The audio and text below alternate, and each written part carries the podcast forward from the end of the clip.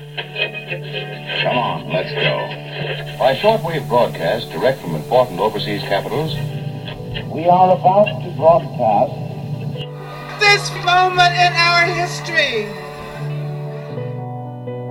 Hello, and welcome to the History Workshop podcast. I'm Mary Beth Hamilton. Back in the 19th century, when Karl Marx was developing his theory of proletarian revolution in the pages of Das Kapital, domestic service was the largest industry in Britain, and the vast majority of its workers were women. Today, Britain's working class is more female, as well as more ethnically diverse than ever before. Why then does the phrase ordinary working class people tend to conjure up an industrial worker in a flat cap? In other words, a man. That's the question that we'll be exploring today in what is the second of a three part series on new directions in British labour history. The series grows out of a research network titled Writing Labour History in Brexit Britain, a network launched two years ago to challenge the predominant conservative narrative that seemed to assume that the traditional British working class was white native born, and in some fundamental way male. Ever since the Brexit vote, British politicians have invoked tried and true images of the ordinary working class as either a former industrial worker or a self employed white van man, their lives centered around the time honored pillars of the workingmen's club and football and beer. But where does that image of authenticity come from? And what are the consequences of its enduring power? And what happens if we look for different stories, counter narratives, accounts that spotlight forgotten moments in the history of some of the women who've always made up 50% of the British working class? Joining me today to undertake that exploration are two historians who approach this subject as scholars and activists. Laura Schwartz is reader in modern British history at the University of Warwick. Her last book, Feminism and the Servant Problem, included a history of the Domestic Workers Union. She's just started work on a new project on proletarian countercultures and the invention of the ordinary. George Stevenson is a bargaining and investigative researcher at Unite the Union. He previously worked at Durham and Newcastle universities, and his book, the Women's Liberation Movement and the Politics of Class, was published in 2019. In this episode, each of them recounts a neglected story of trades union activism that is simultaneously a story of gender. Together, their accounts raise provocative questions about activism, identity, and affiliation, and about the shaping of historical narratives, the ways in which in some tellings of working class history, certain workers count more than others, and some forms of work, particularly those routinely performed by women, don't tend to count as labor at all. We begin in 1909 in London, where a 25 year old woman named Kathleen Oliver, who's employed as a cook, sets out to push for justice and equity for herself and her fellow domestic servants. The result was a new, unprecedented, and almost entirely forgotten union, the Domestic Workers' Union of Great Britain and Ireland. Laura Schwartz picks up the story. The archival extracts are read by Karen Barkey. In August 1909, Kathleen Oliver, a 25 year old London cook, sat down to write a letter to the woman worker. Over the last few weeks, she had been struck by the volume of correspondence that servants like her had sent to this trade union newspaper. Their letters complained of 16 hour working days, of sleeping in a cold attic or the corner of a kitchen, and being given food that their employers would never have deigned to eat themselves. Some servants protested that their mistresses think we are not quite as human as they are and instead treated them like machines or animals. As one Glaswegian domestic servant described it This is my life. Getting up at six o'clock, toiling on until 11 pm, often later. Liberty! A few hours at the end of the month, for the sake of supporting an aged mother and myself.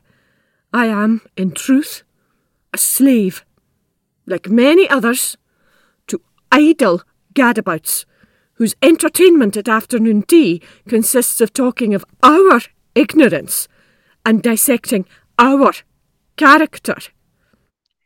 Kathleen Oliver's letter proposed a solution to this manifold problem that domestic servants should organise themselves into a trade union, just as workers in many other industries were doing at this time. Although the years leading up to the First World War were a period of heightened industrial unrest, with strikes and union membership at unprecedentedly high levels, the position of servants had been overlooked by the organised labour movement. The editors of The Woman Worker decided that this needed to be rectified. They took Kathleen Oliver up on her offer to start a trade union for servants and proposed that it become a branch of the National Federation of Women Workers, an umbrella union to which the woman worker was affiliated. A hundred years later, I stumbled across Kathleen Oliver's Domestic Workers Union when I was developing a new project on feminist attitudes to household labour. I'd been researching gender and class in this period for a number of years, but had never heard of any attempt by servants to form a trade union. I was surprised to discover that no historian before me had ever written more than a few lines about this really remarkable endeavour by very young, very militant domestic servants who rushed to join in the so called Great Unrest that was sweeping Britain at the time.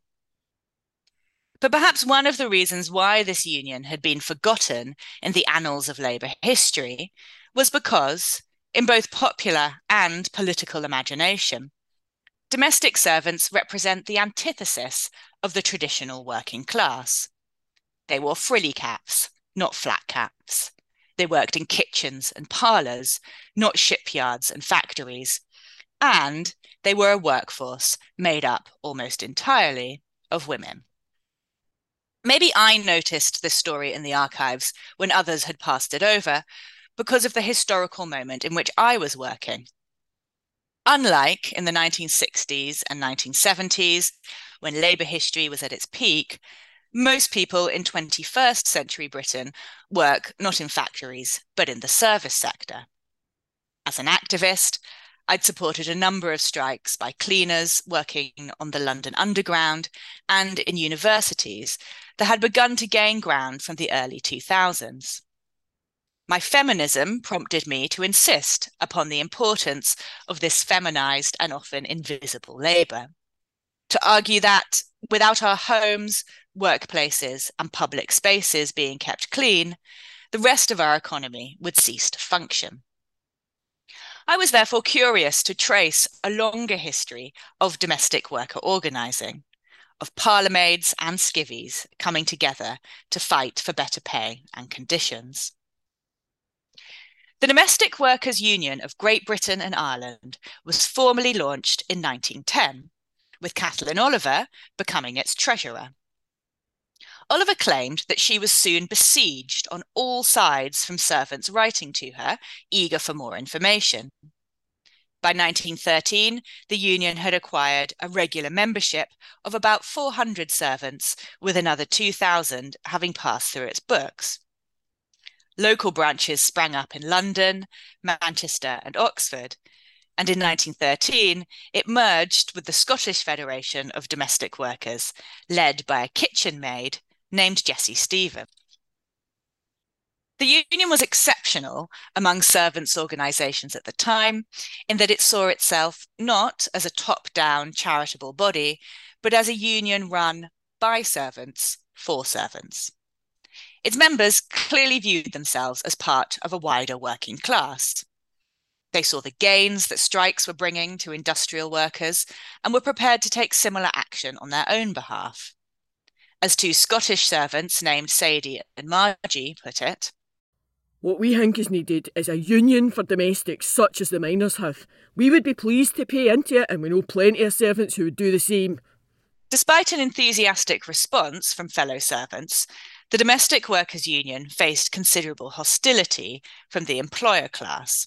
Kathleen Oliver recalled When I announced my plans to found a servants' union, I think that I was, for some time, the best hated person in London. I received shoals of letters from indignant mistresses informing me of the iniquity of the proposed scheme, claiming that a union would make servants disloyal to their employers and oceans of similar rubbish. But it will not deter me from writing and speaking whenever the opportunity occurs against the unfair conditions of domestic labour which prevail. By 1911, Kathleen Oliver had become dispirited by the difficulties of organising servants who were isolated in private homes with very little time off to meet and organise. She began to divert more of her energies into campaigning for votes for women placing her hopes in political rather than industrial power as the best way to improve servants' conditions. A few years later, the Domestic Workers' Union was fatally disrupted by the outbreak of the First World War, which saw many women leave domestic service for the higher wages and shorter hours of munitions and factory work. The union nonetheless left an important legacy. Jessie Stephen, the founder of its Scottish branch, attempted to re establish it on a number of occasions in the interwar period. The Trades Union Congress started a new union for domestic workers in 1938. In the 1950s, charwomen organized themselves. And in the 1970s, feminists supported night cleaners in offices in central London. Today, migrant cleaners' unions are among the most dynamic in Britain and though small, have won several important victories. I don't want to overemphasize the size or success of these domestic workers' struggles. It has always been very difficult for cleaners to organize themselves. They faced many obstacles, not least lack of interest from the established trade unions dominated by men. Yet, despite these caveats, I think that it's important to acknowledge an ongoing history of domestic worker unionism from the early 20th century up to the present day. It's a reminder that the British working class has always been made up of large numbers of women workers, that many of them have always worked in service industries, and that successful collective action is not limited to the now vacated spaces of the mine, the factory, and the dockyard, all of which continue to dominate contemporary fantasies of the British working class, often in an unhelpfully nostalgic and defeatist fashion. Stories like that of Kathleen Oliver act as more than historical footnotes. They point us towards the sheer depth and diversity and complexity of histories of British workplace resistance. But what might those stories look like when we get closer to our own time? What do they look like, for instance, when we reach the 1970s, when workplace activism involving female workers occurred alongside a burgeoning movement for women's liberation? That's the question that George Stevenson set out to answer in researching the Trico labor dispute. Beginning in late May 1976, some 400 women walked out of the Trico windscreen factory in Brentford when management refused to comply with the 1970 Equal Pay Act. While many of their male co workers continued to turn up at the factory, the women mounted a picket line that they sustained for some 21 weeks. In so many respects, the strike was a turning point it marked the first time that convoys of lorries carrying strike breaking workers were used against picketers who were primarily female. And in the face of intense opposition, it proved successful in meeting its demands. So, how did these women understand themselves politically? In striking for equal pay with men, often doing battle with male management and union leaders, was their primary identity that of class or of gender? Did they understand themselves as feminists? To answer those questions, George turned to oral history. From 2014 to 2015, he interviewed women who'd been involved in the dispute. In what follows, he replays some of their testimony and reflects on the complexities that it reveals. In the early summer of 1976, 400 women working at the Trico windscreen wiper factory in Brentford voted to strike for equal pay against their American multinational employer. As they walked out together that day, they set in motion the longest equal pay strike in British history, a strike that would illustrate women workers' complex positions in the wider class politics of the period, as well as the tensions and ambivalences they faced in constructing their political identities in relation to feminism and women's liberation. This strike then helps us to examine how class and feminism shaped women in struggle's understanding of the meaning of their political actions. To set the scene, consider, for example, this comment from Sally Groves, one of the women involved in the equal pay strike at Trico. It wasn't a feeling of women's lib on, no, on the picket no, line, or no. that we were striking a blow for feminism. We were for equal pay. We began to realise that. Well, you know that Yeah. we were fighting for equal pay on behalf of all women. We kept saying later on, not at the beginning, uh, but there wasn't that feeling of that we were all feminists on, uh, particularly on other issues. From Sally's comment, we hear an assertion of women's rights, but a rejection of a feminist identity. And it is this type of tension and complexity in political identity construction across different classes that was one of the driving forces of my research. This owes much to my own history. I am, by background and identity, a working class man. I was brought up in a socialist household. The only question that needed to be asked was, whose side are you on? A question I feel is still rarely asked enough in research. However, while I knew in every fibre of my being that there is an us and a them, women and feminism's role in the class struggle was less obvious.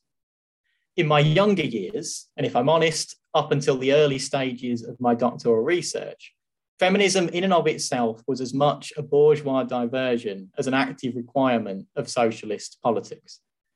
As a result, I was drawn to studying how women trade unionists and the women's liberation movement navigated these same tensions as they came to a head in the 1970s.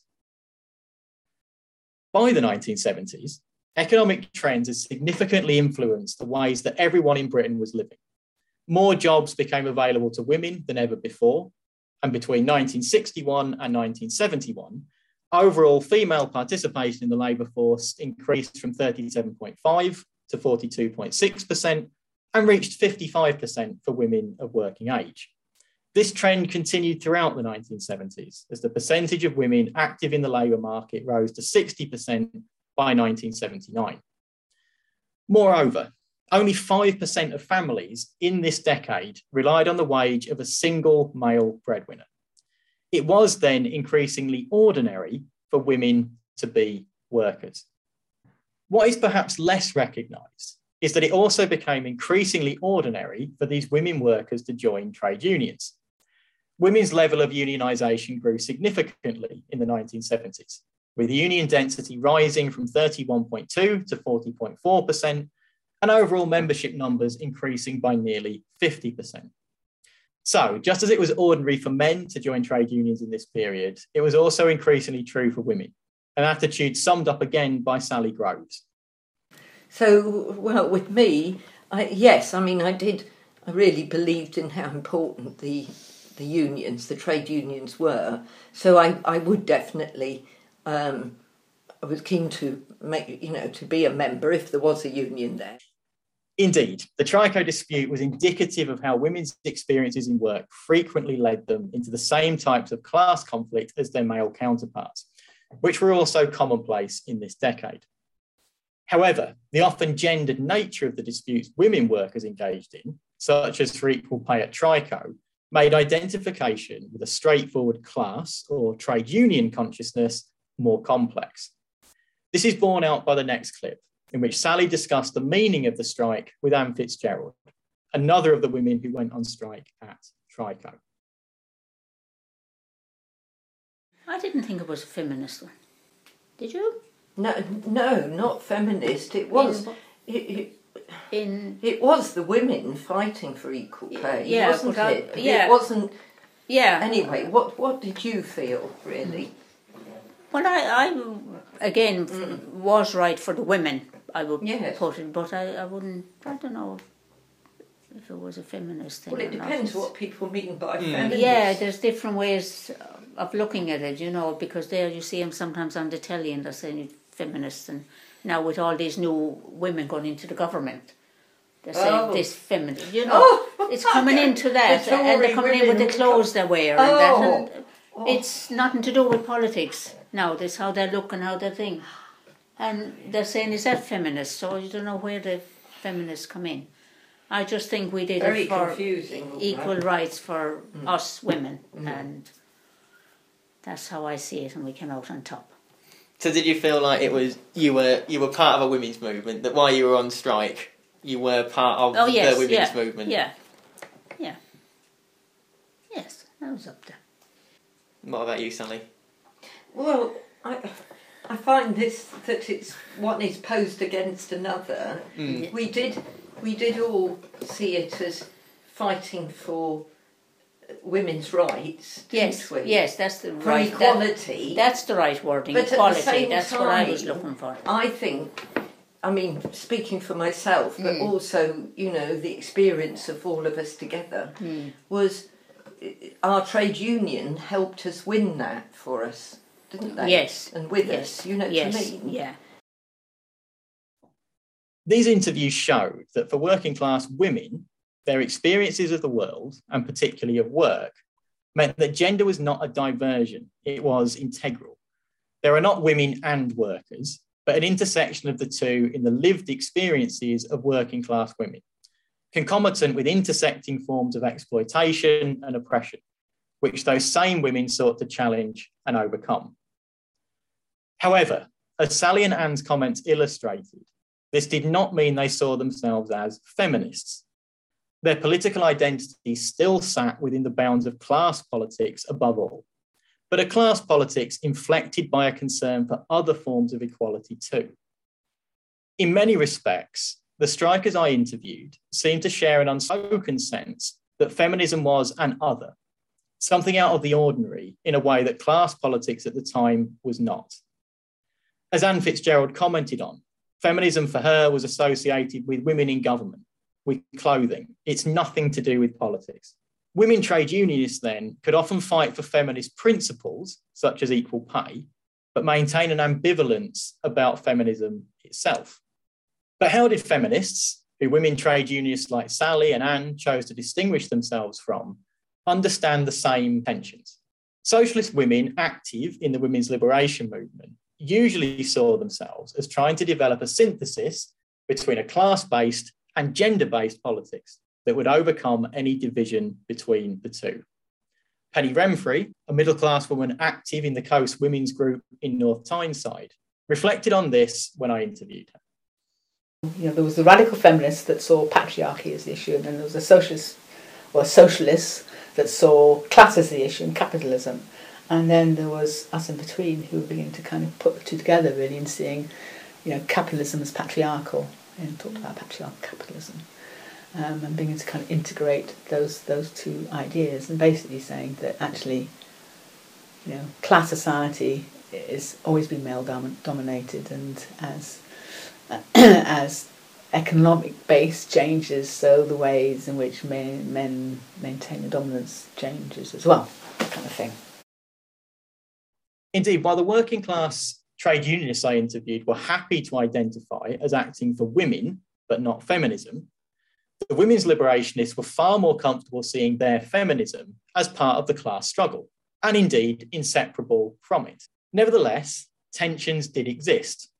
Many women's liberationists were critical of the trade union movement's sexism, including one of my interviewees, Kate Willan, who felt that the importance of women workers' concerns were dismissed by the trade union movement. Um, lip service maybe, but it was all. I mean, there's, uh, a cartoon about. I can't remember what it was. But it's something like, um, you know, a, a male trade union is uh, uh, saying, making some comment about, um, you know, equality, dear. Despite criticisms like these, work and industrial disputes dominated the news pages of Spare Rib and other feminist publications in the period.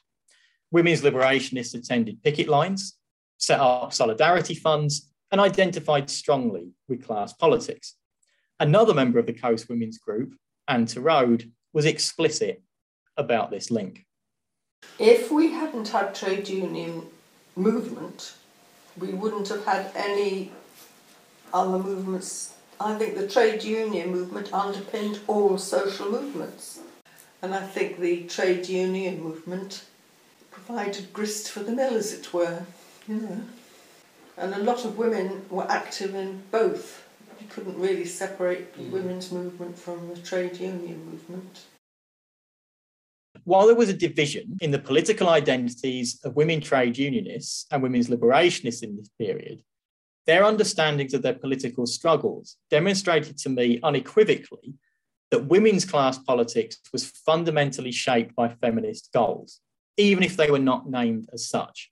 Similarly, while other women chose feminist or women's liberationist as their political identity, their politics was inextricably linked to the trade union movement, even if they were critical of it.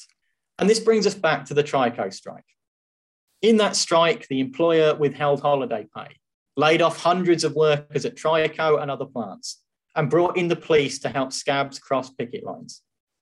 But after six months, the strikers faced them down and the company gave in to the women's demands.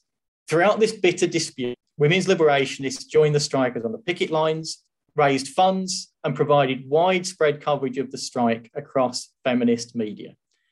If the tension between class and gender was rarely transcended in political identity, it was often overcome in political practice.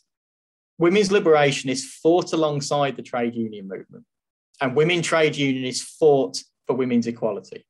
And, as was the case at Trico, frequently in the very same dispute. I sat down with Laura and George to talk about their work on these stories, about their motives as both scholars and activists, and about some of the complexities of integrating gender into the history of labor.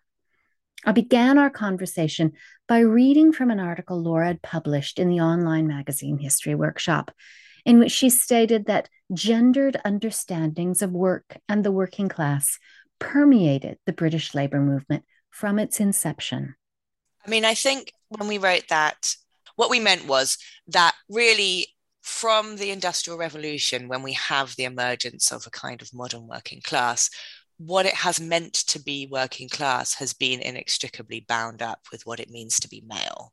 And so working class identity is, is kind of predicated upon a certain kind of masculine pride, pride in one's work, pride in one's ability to support one's family.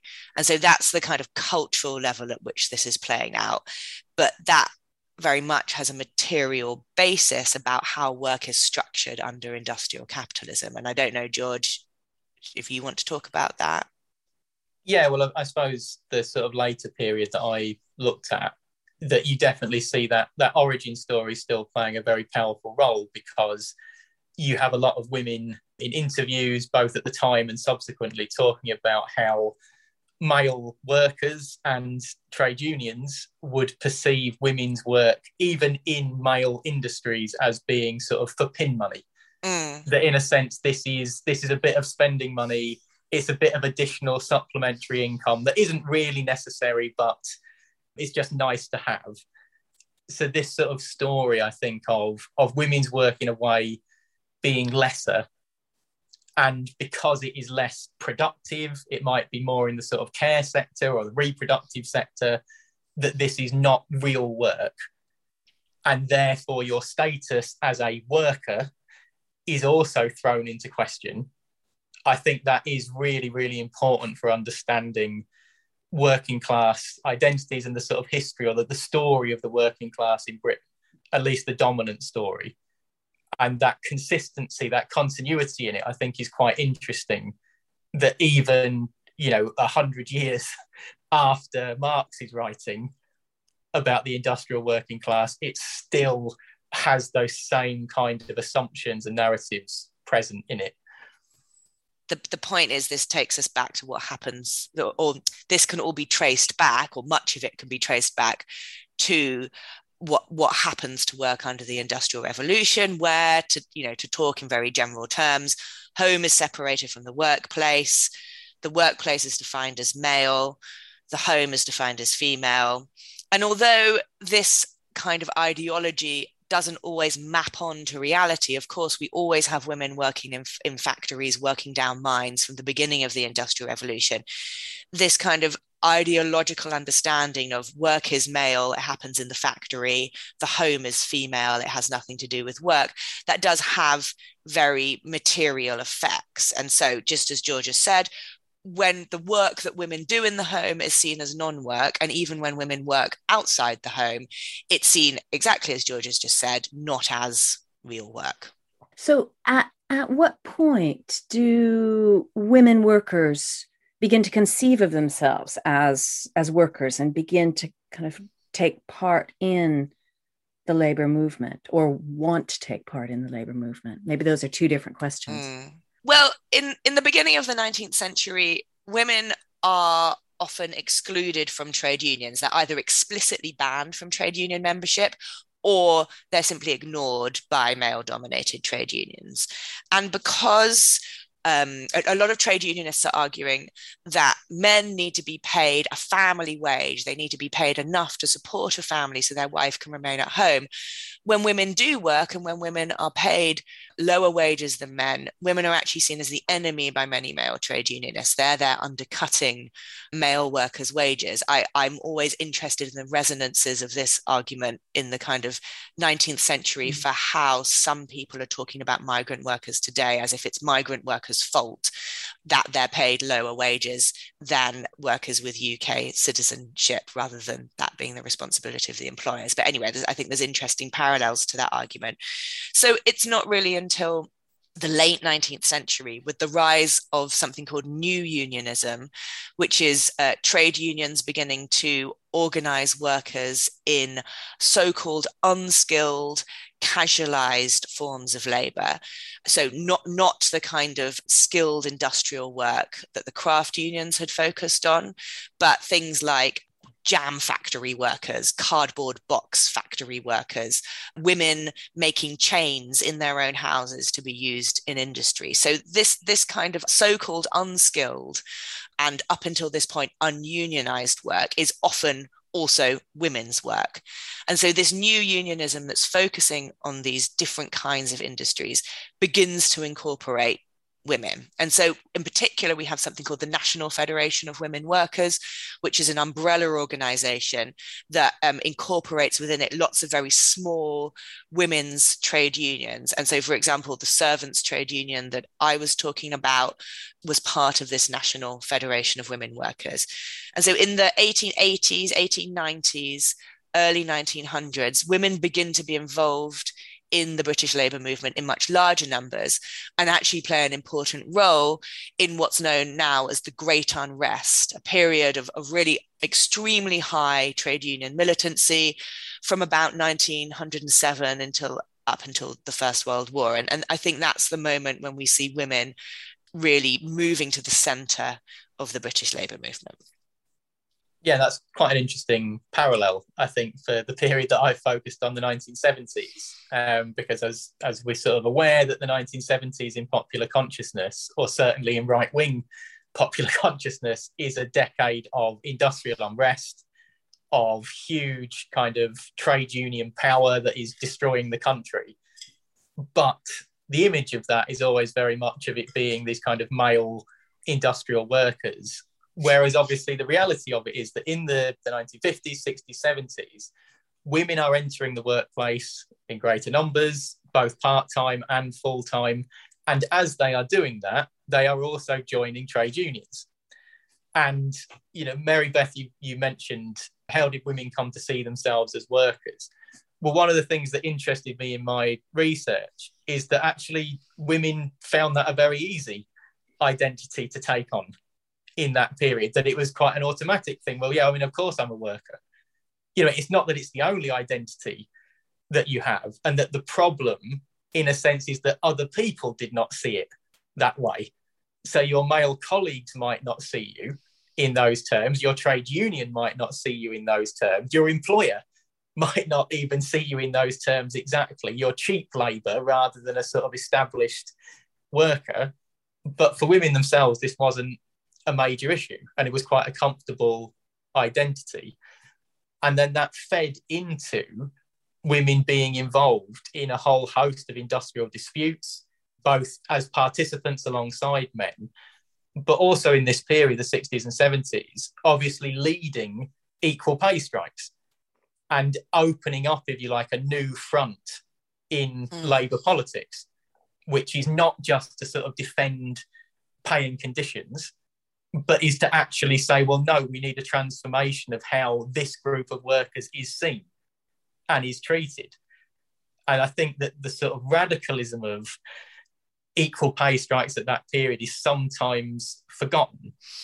And how this was actually quite a dramatic transformation and required really powerful collective actions from women trade unionists, women workers supported by a feminist movement as well, to actually win equal pay, even after the law had been changed and women were technically entitled to it. That didn't mean they were going to get it. It still required a great deal of, of class struggle, if you like, in order to achieve those things. So I think that worker identity was comfortable for women in the period that I looked at, often more comfortable, for example, than a feminist identity or a, a female, like a sort of gendered identity, was less significant, I think, than the worker identity in a lot of cases.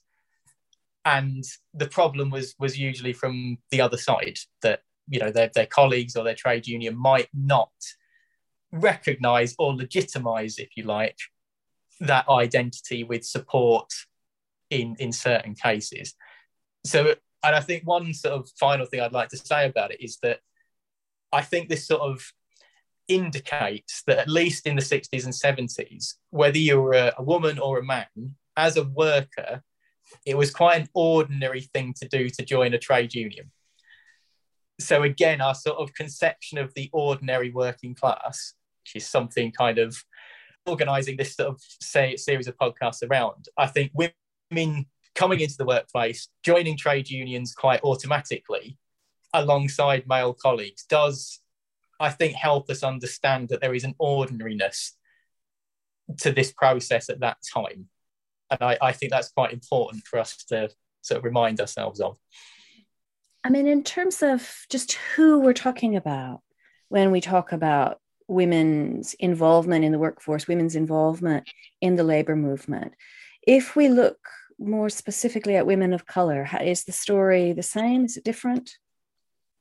I mean, there has been a multicultural working class in Britain, you know, for centuries. And Caroline Bressey, for example, has written about uh, black black barmaids and servants of colour in kind of Victorian and Edwardian Britain.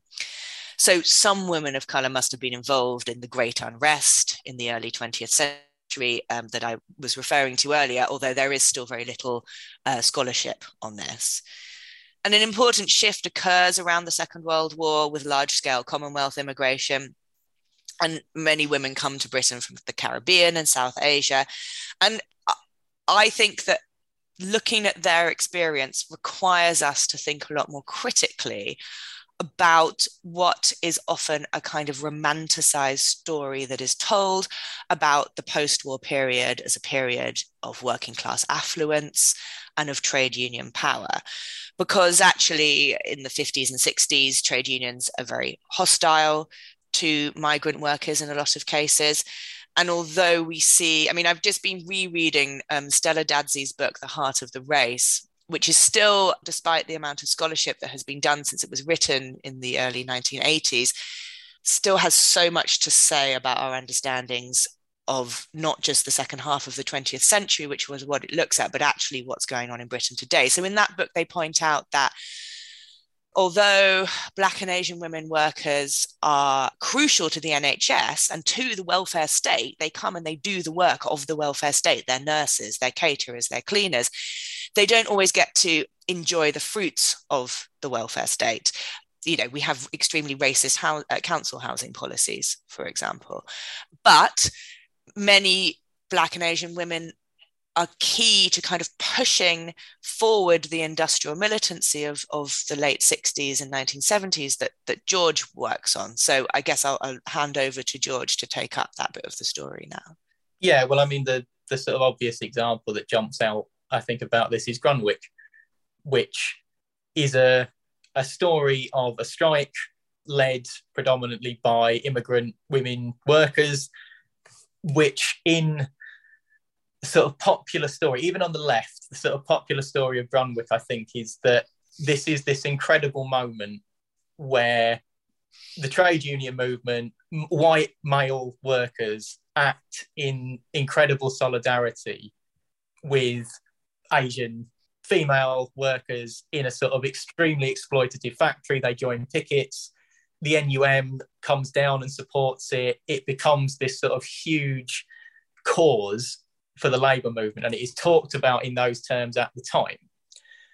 But I think the thing that's quite significant about it is that after that dispute is lost, that the way in which a lot of the Asian women leaders of that strike, like Bin Desai, talk about the union leadership is actually quite negative.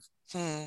And their kind of understanding of how supportive at least the trade union leadership was of their dispute is somewhat different and more complex than I think the, the popular story would suggest. And I think they, they definitely felt betrayed by the British trade union movement. And there are questions here about so, so at the end of that dispute, there is a hunger strike that is decided on as a sort of final tactic of potentially trying to win. And at this point, the trade union movement, the leadership of the trade union movement, kind of pull away their support from it. They disavow this this tactic, and there's, I think, this does tie into again our understanding of what is British working class militancy about, and what is considered to be acceptable forms of class struggle or dispute, and perhaps you know things like hunger strikes which are associated perhaps more with women's rights, with anti colonial politics, rather than class politics, at least in Britain, did play a role in that kind of rejection of those workers.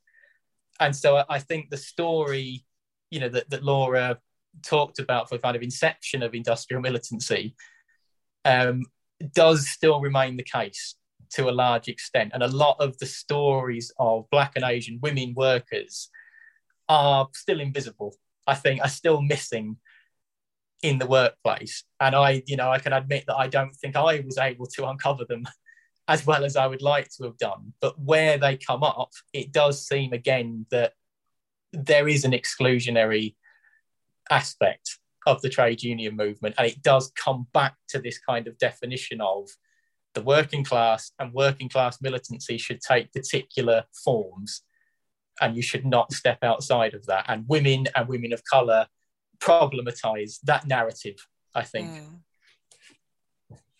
yeah i mean by the sounds of it they they problematize it but there's also the the kind of flip side which you've already mentioned and suggested that the narrative itself makes them invisible it makes certain forms of of protest and activism invisible because it prioritizes some and and doesn't recognize others. Um, I mean, I think. Sorry, yeah, no, carry no, on. No, no, go ahead. Go ahead. Well, I mean, you've just as as as George and I were talking, I was thinking about this, and then I think your question has has raised it again. Is that there's always a tension when, as a historian, you're trying to talk about the problems, for example, of mainstream trade unionism, male dominated trade unionism, white dominated trade unionism. And so it's, it's incredibly important to point out the limitations of that trade unionism, to point out the moments in which it was racist, to point out the ways in which it excluded women, the ways in which it excluded workers of color, the way in which it excluded women workers of color. But in telling that story, I think we need to not do the thing that we're criticizing, which is to erase the presence and contribution of women workers of color, because they were there, they were active, they were in many ways incredibly important in pushing trade unions towards more militant agendas, in spite of all the obstacles that they faced. I mean, something that I found very interesting in um, The Heart of the Race and also in Jack Saunders' work on um, NHS workers is that these historians argue that white women working as nurses in the kind of, you know, 60s and 70s have been socialized into a very particular kind of white femininity. A nurse is supposed to be kind, she's supposed to be caring, she's not supposed to complain, she's not supposed to be being militant on a picket line, she's supposed to be acting out a certain kind of feminine role, looking after sick people.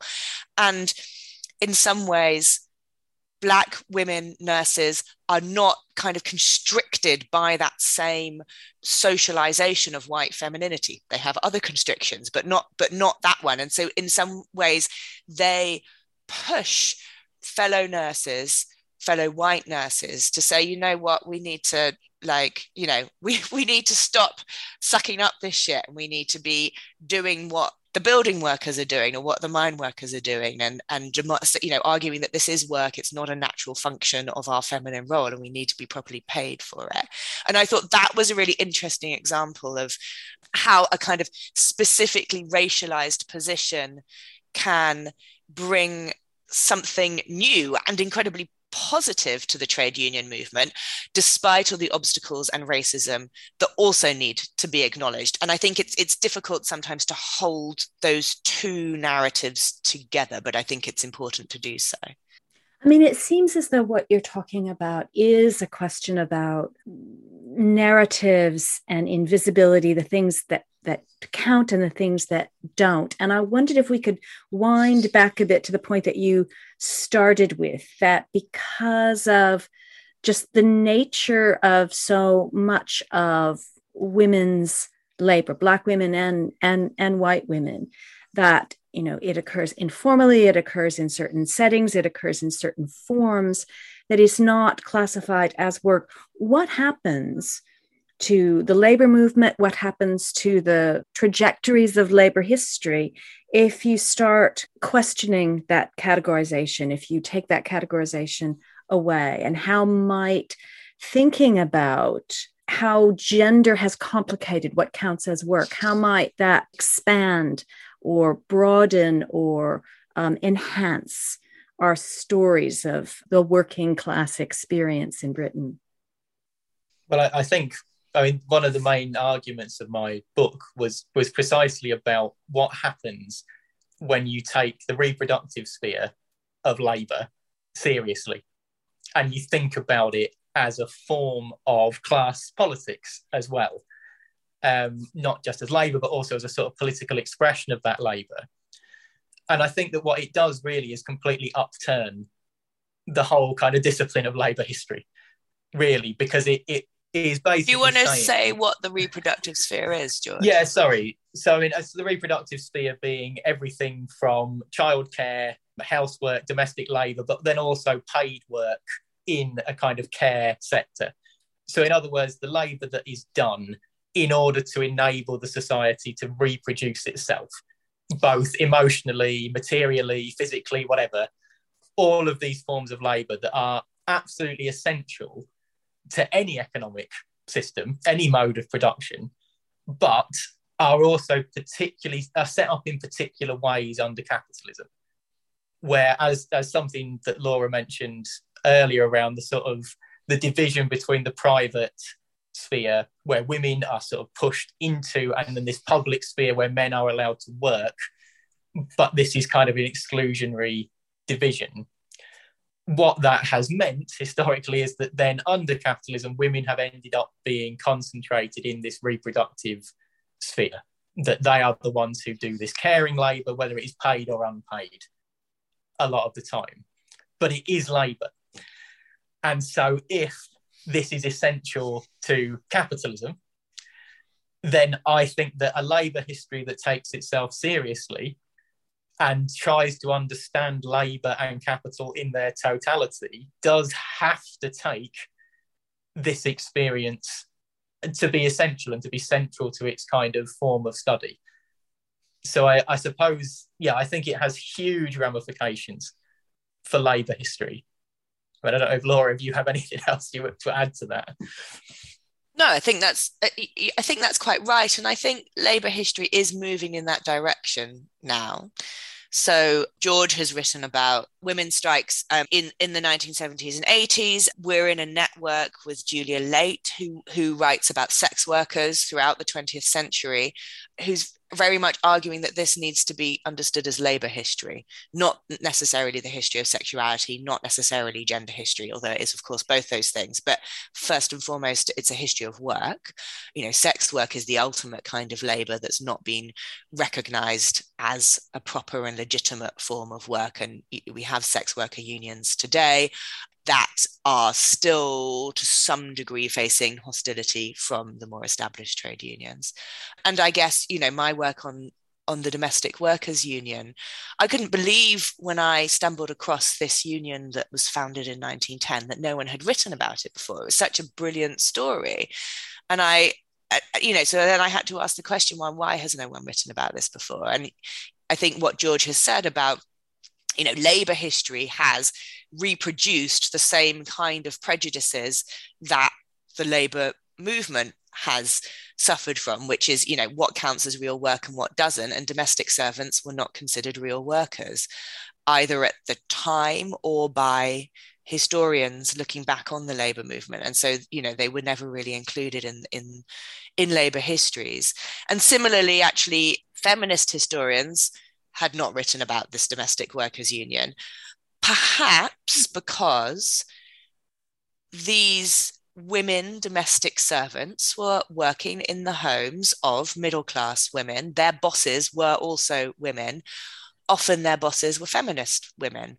And so, you know, I think we've talked a lot, haven't we, about the tensions and exclusions of women from the labor movement. And we haven't really talked about the other side of things, which is about the tensions and exclusions of working class women from the women's movements and about class division between women.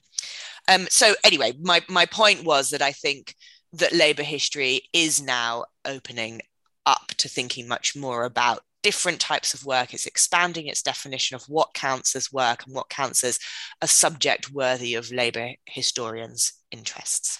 I guess my final question around this what is gained by discussing gender and class together by bringing those two categories together? And you've you've just spoken about what's what's gained for the writing of labor history.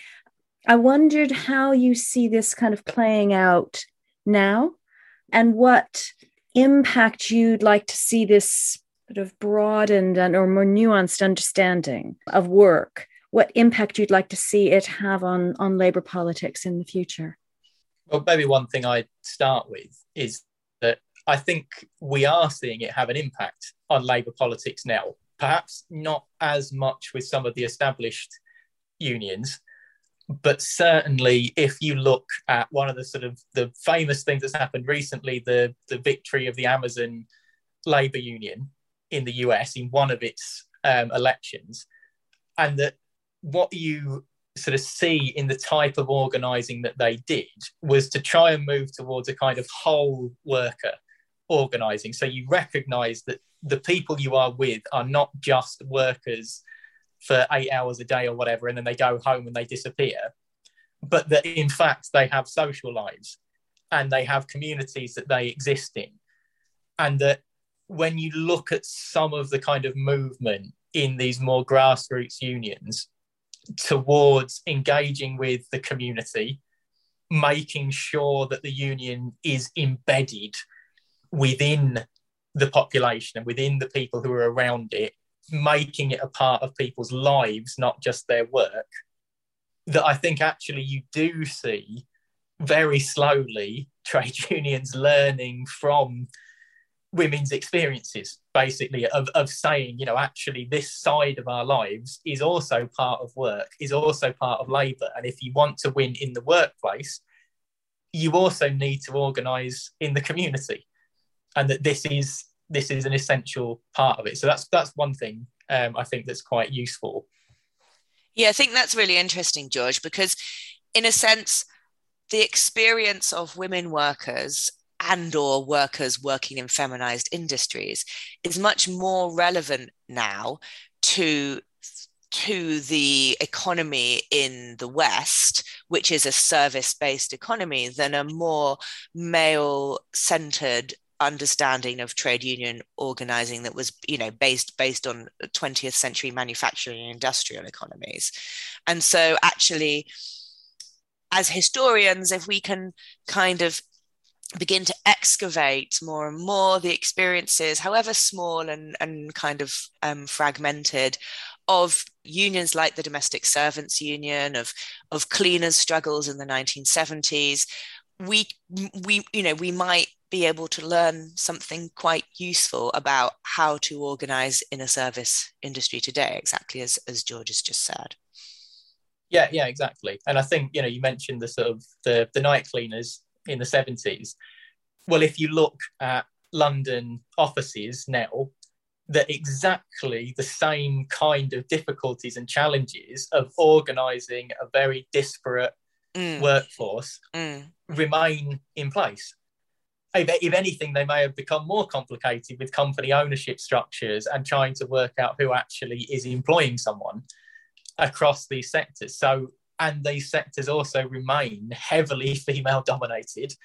They are still low status, they are still low paid even though they are essential to life, to human life in Britain and, and elsewhere. And so maybe that's one of the other. So obviously there are things therefore we can learn from those struggles and put into practice in current disputes.